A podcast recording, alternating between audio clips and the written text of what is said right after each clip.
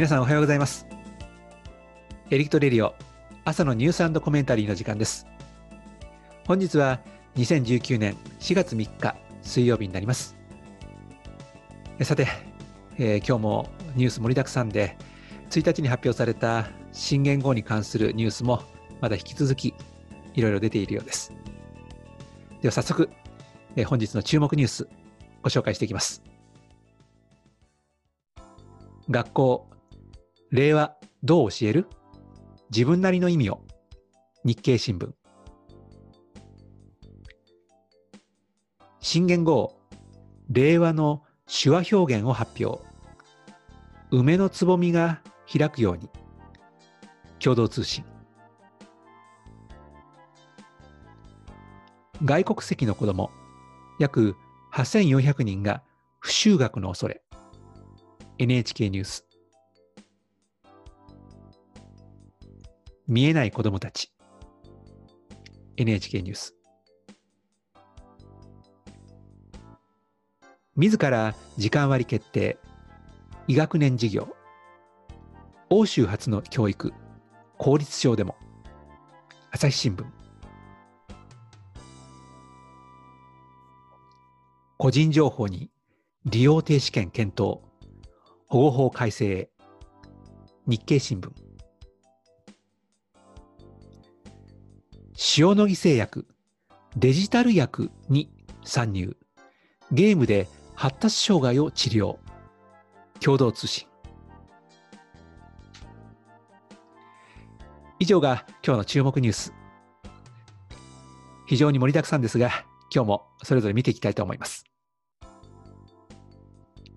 学校令和どう教える？自分なりの意味を。日経新聞。この記事は新元号令和を学校でも子どもたちに伝えるという時にどのように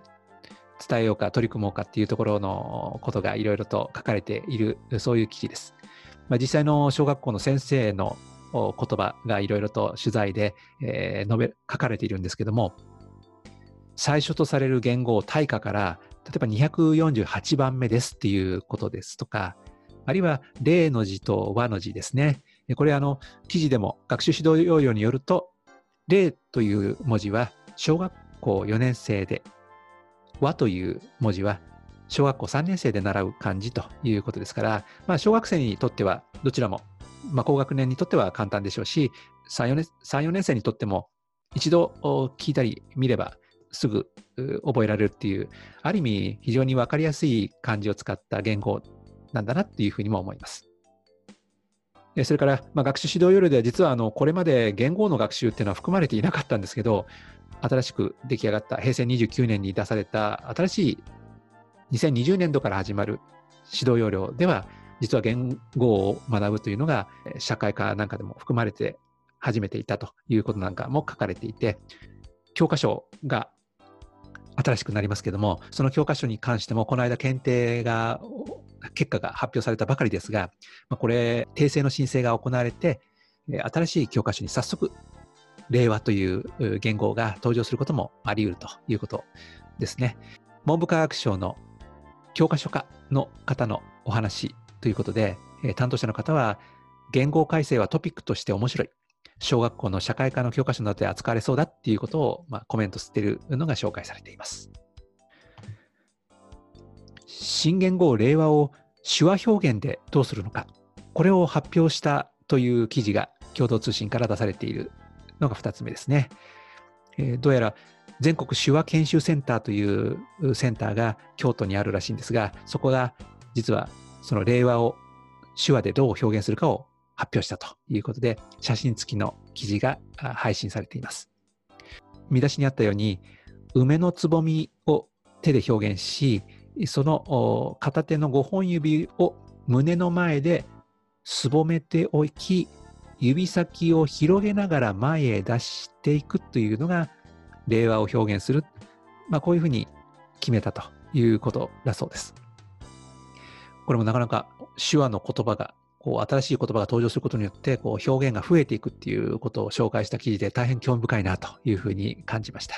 まあ、これもぜひ学校なんかで子どもたちに伝えると面白いのかなというところですね。はい、外国籍の子ども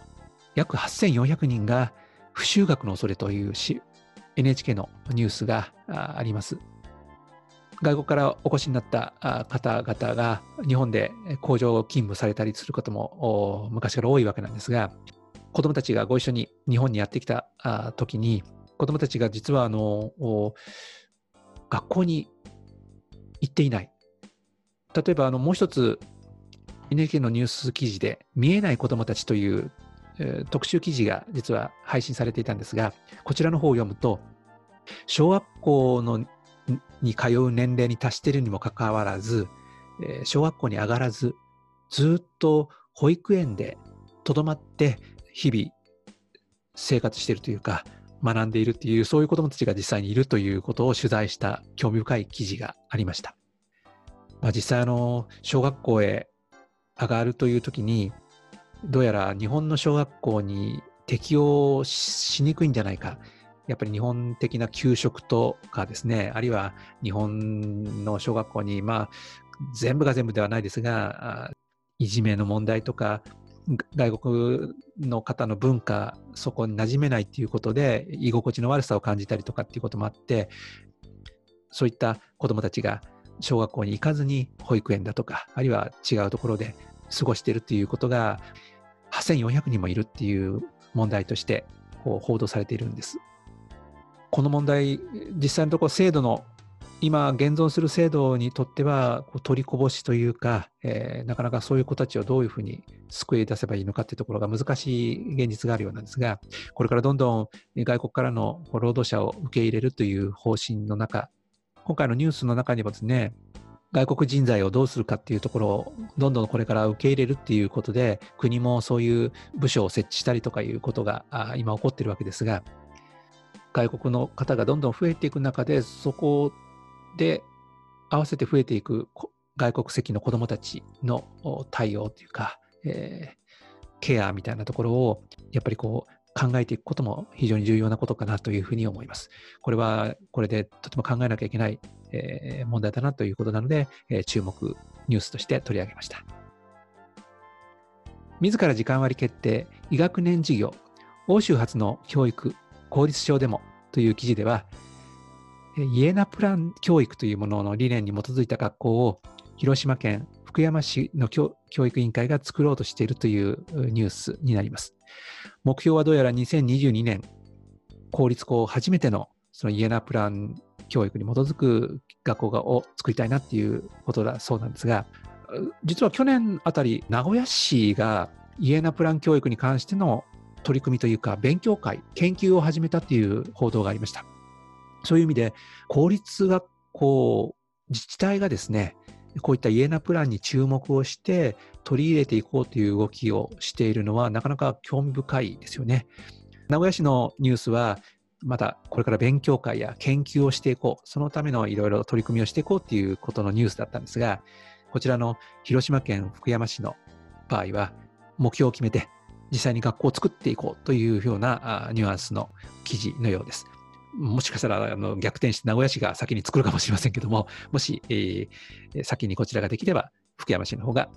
公立校で初っていうふうにも記事で書かれていますし、まあ、今多分といろんなところが関心を寄せていますので、どんどんどんどんそういった考えに基づいた、えー、公立学校っていうの取り組みも出てくるかもしれません。という意味では、イエナプランに限らず、最近は公立学校の校長先生さえ重い腰を上げるといいますか、自由な発想で自分の担当している学校をこう開放していくというか、どんどん変革していくっていうことを取り組み始めると、教育委員会がどうのこうのとか、制度的な仕組みを変えなきゃいけないっていうことなく、先生たちの自由な発想や自由な取り組みの中で、違った学校文化を生んでいけるということが、最近どうもいろいろあちこちで先進事例というか、マスコミの記事として取り上げられることが多くなってきました。まあ、本来、公立学校というのは、全国一律に機会均等といいますか、同じ教育機会を得られるという平等性を建前にしてきた、えー、世界でしたけども、校長先生の、えー、マネジメントといいますか、考え方一つで、実はそこの学校が持っている人材や地域の特色を生かした非常に面白い学校に生まれ変わせることができる。その、まあ、少なくとも、えー、口火を切ることができるっていうことを、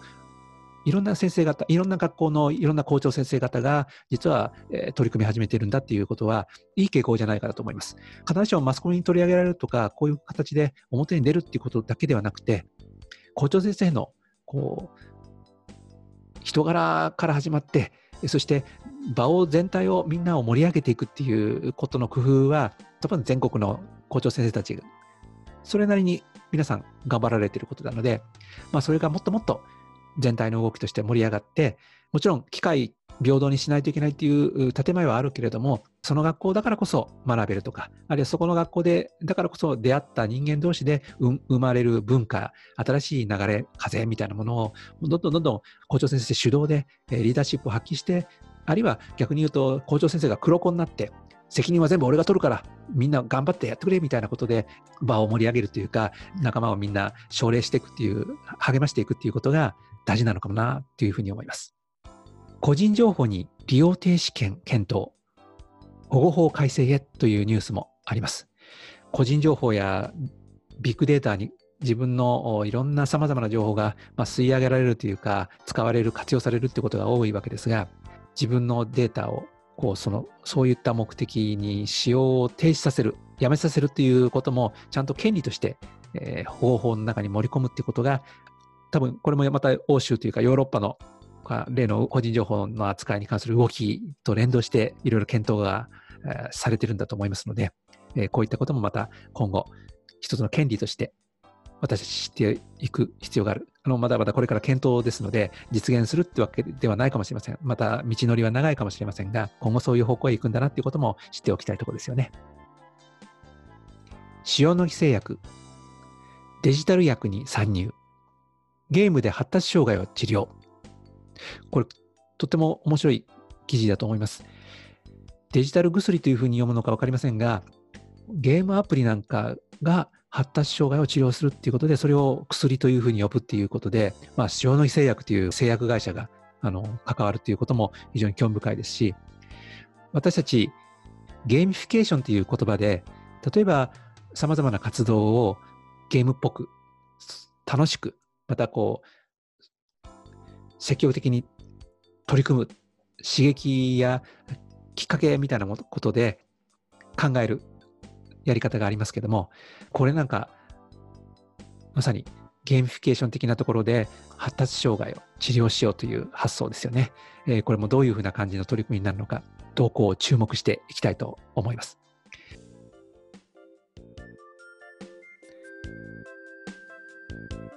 本日の注目ニュース、いかがだったでしょうか？非常に多岐にわたるニュースが今日も配信されていましたね。えー、一つ一つなかなか深く学ぶ